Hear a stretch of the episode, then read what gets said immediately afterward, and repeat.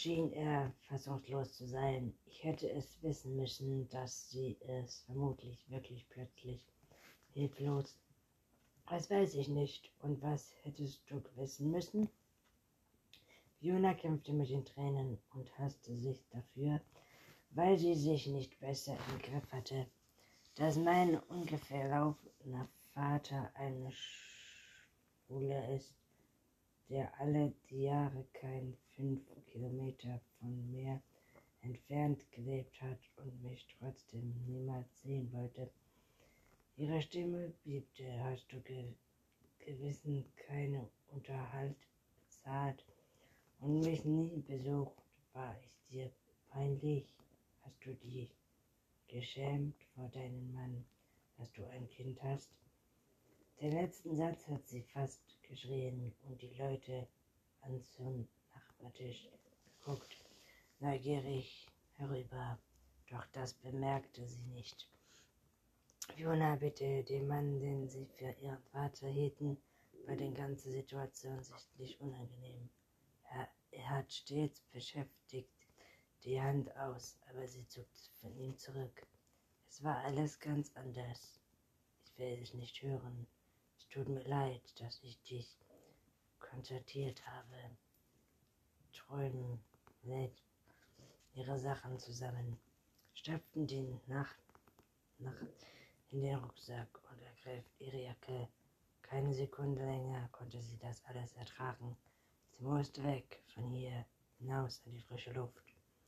Warte, Fiona, warte, Fredrina, fisch sie endlich, hob sie halb die Serviette noch immer im Hemdhacke. Du musstest die Wahrheit erfahren, wenn sie dir nicht erzählt hat. Ich bin nicht dein Vater und Christiane war auch nicht deine Mutter.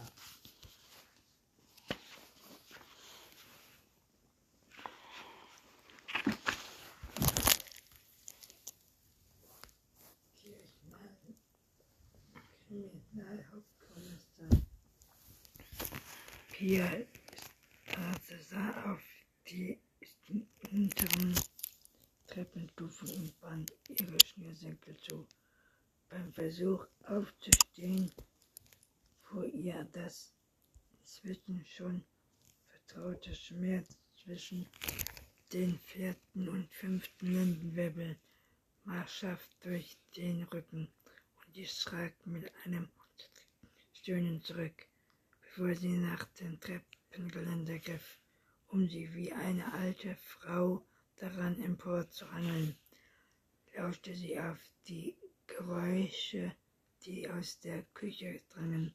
Es musste nicht sein, dass Christoph sogar diese dünnigen Aktionen würde. Pia streckte vorsichtig den Rücken und die Schmerzen ließen nach.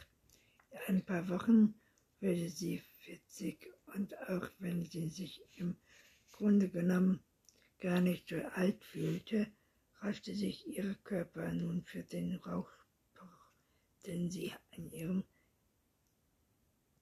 getrieben hatte. Das war einer der Gründe, weshalb Christoph und sie im Jahr Januar beschlossen hatten, den Birkenhof zu verkaufen. Der Hauptgrund war jedoch gewesen, dass sie sich auf dem Hof nicht mehr wohlgefühlt hatten. Zweimal war bei ihnen eingebrochen worden, das letzte Mal im 4. November, während sie alleine zu Hause gewesen waren. Es war eine glückliche Frühling, dass just zu der Zeit die Leute, die vor ein paar Jahren Christophs Häuschen im Band Sund auf Rand dem Stiebs gekauft hatten, aus dem Rhein-Main-Gebiet wegzuziehen, weil die un darum gebeten hatte, den Ver Vertrag mhm. aufzulösen, was Christoph nur zu gerne getan hätte. Papier war die Entscheidung, zum Briefhof zu verkaufen, leider nicht geflüffig, als sie befürchtete, hatte ihr Pferd und Hund waren nieder nacheinander dorthin dahin gezogen. Nur eine Katze war und die war mir umgezogen. Eine Köfte für den Hof zu finden war überhaupt kein Problem gewesen. Wir hatten gehabt und schließlich, als der mit